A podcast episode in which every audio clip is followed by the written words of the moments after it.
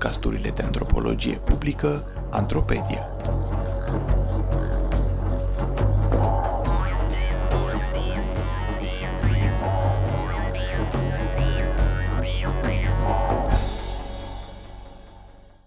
Despre ideea de rasă și rasism.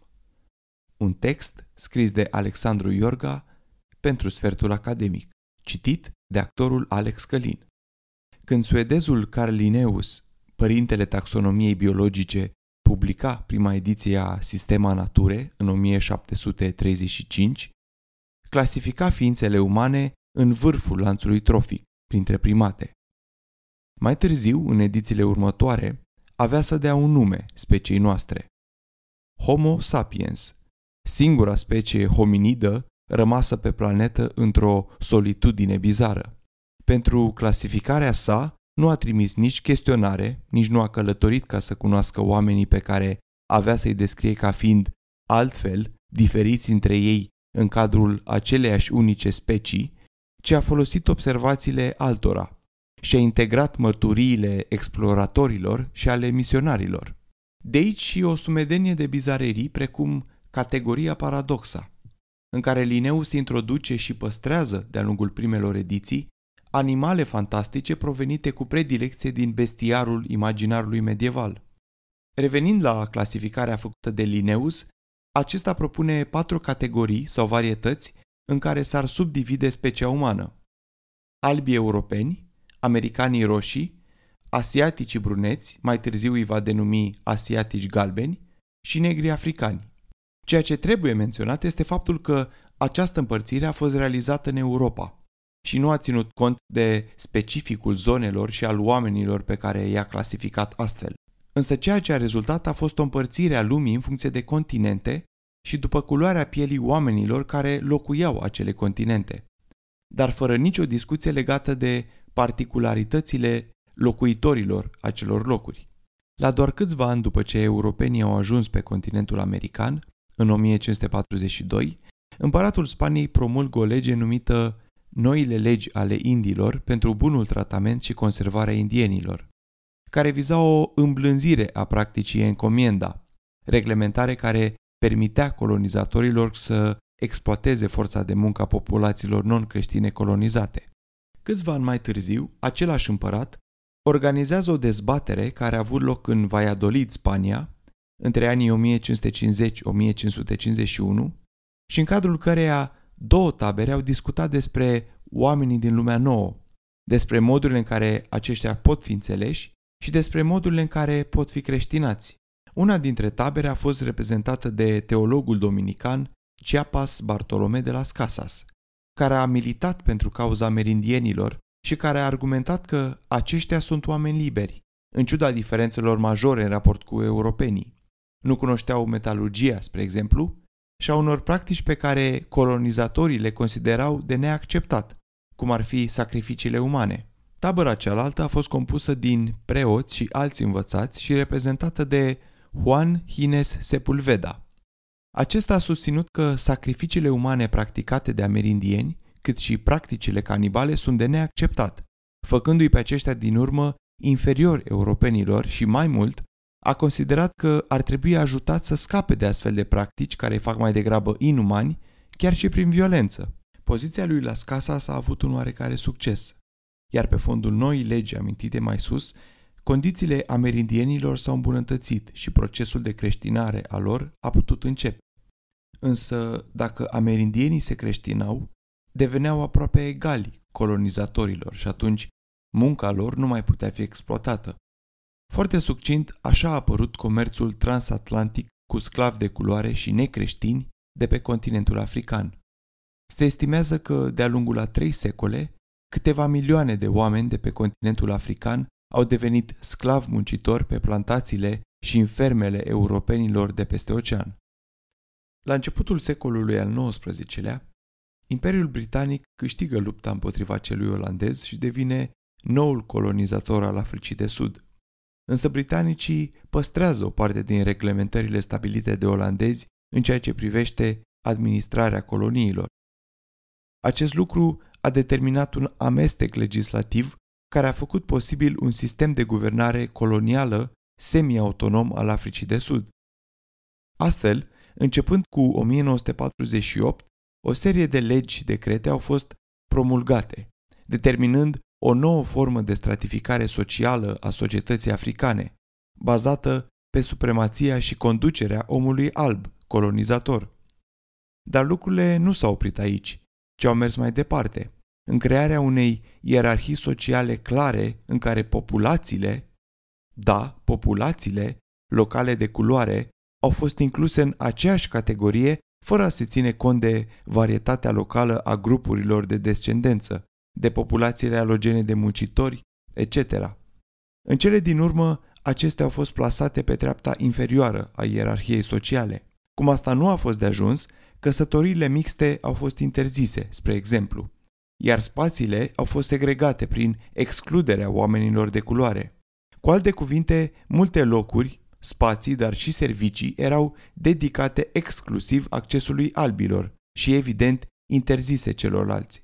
Acestea includeau de la spații publice precum plaje, cartiere și până la farmacii, spitale, etc. Acest sistem poartă numele de apartheid, care înseamnă separare. Și după multe lupte și tensiuni care l-au avut ca standard pe Nelson Mandela, s-a încheiat oficial abia în 1991. Cazurile de mai sus nu sunt alese întâmplător, ci pe baza exemplelor pe care le furnizează, astfel încât să ne putem face o succintă imagine asupra varietăților de sensuri, înțelesuri și practici care stau în spatele termenilor rasă și rasism. Desigur, în principal condiționate de spațiu, exemplele și discuțiile din acest text sunt doar unele sumare. Ierarhizarea pe criterii de rasă și construirea unor mecanisme științifice și instituționale care să o susțină a implicat supremația omului alb, dar și rasializarea unor întregi populații care se vedeau, se văd pe sine ca fiind diferite în cadrul aceleiași categorii. Rasializarea este acel proces prin care cineva, persoană, grup, societate, este tratat, tratată în termeni rasiali. Deseori are conotații negative și un înțeles peiorativ. Desigur, acest mod de raportare a ajuns să fie internalizat de către populațiile non-albe și pus la lucru împotriva albilor. Spre exemplu, William Edward Dubois, care a trăit în Statele Unite ale Americii între 1868-1963,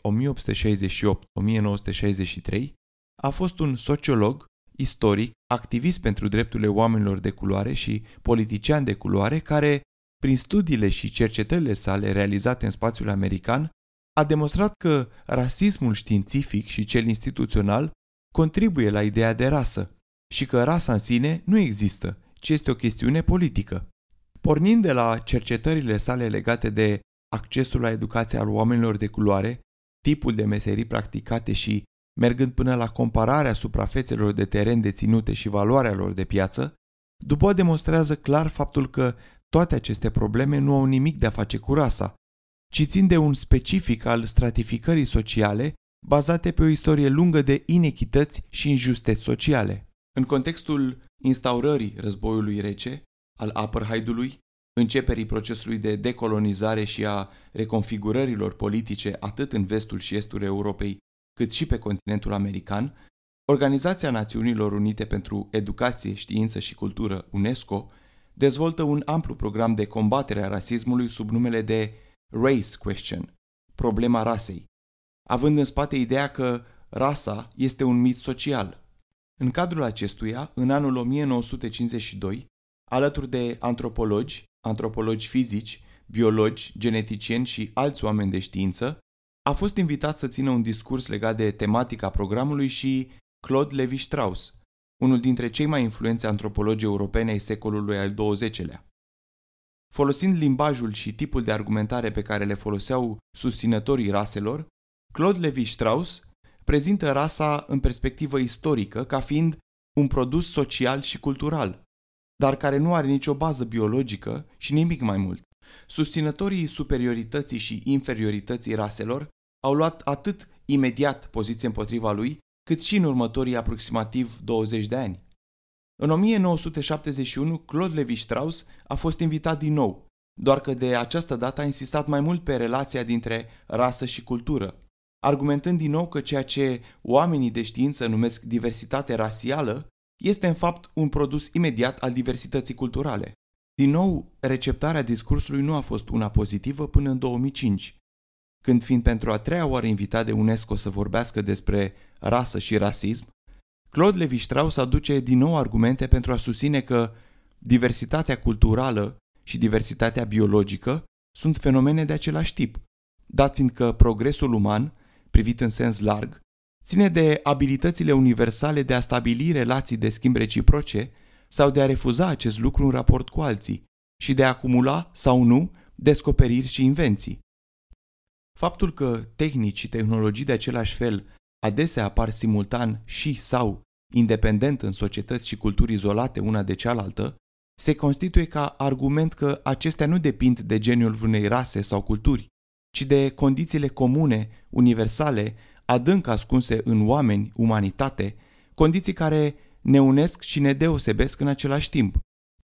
Varietatea tehnicilor de pescuit este limitată și există tehnici similare, inventate, descoperite, în societăți aflate la mii de kilometri una de cealaltă, fără ca acestea să fie avut vreo legătură una cu cealaltă.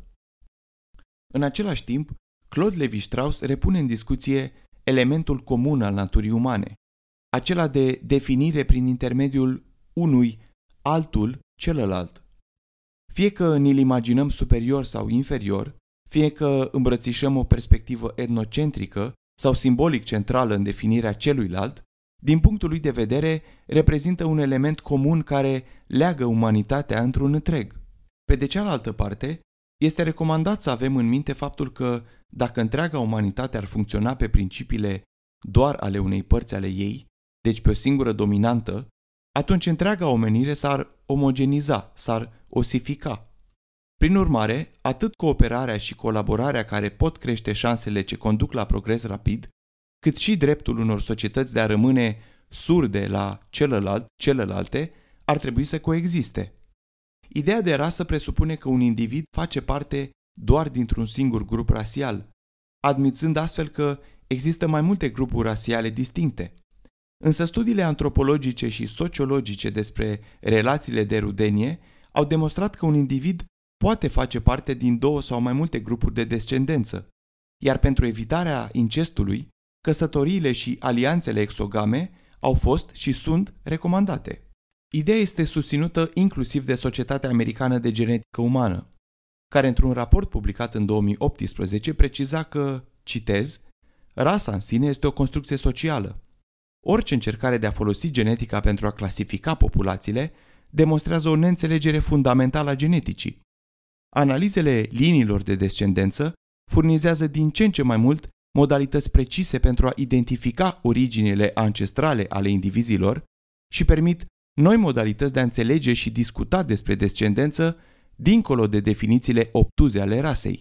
Închei citatul. În 2018, revista National Geographic a publicat un număr controversat despre rasă, în care mai mulți oameni de știință și jurnaliști au redeschis discuțiile despre subiect. Printre autori s-a numărat și Elizabeth Colbert, care pe baza materialelor arheologice și genetice disponibile, argumentează faptul că, citez, toți oamenii sunt strâns înrădiți. Toată lumea are aceeași colecție de gene, dar, cu excepția gemenilor identici, toată lumea are versiuni ușor diferite ale unora dintre ele. Studiile asupra acestei diversități genetice au permis oamenilor de știință să reconstruiască un fel de arbore genealogic al populațiilor umane. Acestea au dezvăluit al doilea adevăr profund. Într-un sens foarte concret, toți oamenii vii de astăzi sunt africani. Închei citatul. În sensul unei descendențe comune. Această perspectivă ne indică faptul că suntem cu toții egali, dar și că variațiile genetice generate de elemente geografice, de mediu, culturale și sociale nu pot fi puse împreună sub umbrela culorii pielii. Cert este că toată această istorie de a ne defini ca oameni a fost problematică. Și în ciuda faptului că împărțirea rasială este aleatorie și fără un fundament biologic, ceea ce este cert se poate vedea în consecințele ei, anume rasismul, care este foarte concret. Principiul poate fi mai ușor de înțeles dacă facem apel la ceea ce în sociologie se numește teorema lui Thomas și postulează faptul că dacă oamenii definesc situațiile sociale ca adevărate, acestea vor fi adevărate prin consecințele lor. Revenind la raportarea despre care vorbeam la începutul textului, aceasta nu a fost niciodată una inocentă. Fie că vorbim despre încercările pozitive de a crea solidaritate prin apelul la rasă ca un concept umbrelă sub care oameni asupriți să se poată solidariza împotriva inegalității, fie că vorbim despre rasă ca element de ierarhizare valorică în care cei care fac categoriile le și impun și se poziționează valoric în vârful lor, toate aceste poziții nu spun altceva decât că rasa este un construct identitar social, cultural și politic care nu are nicio bază biologică naturală.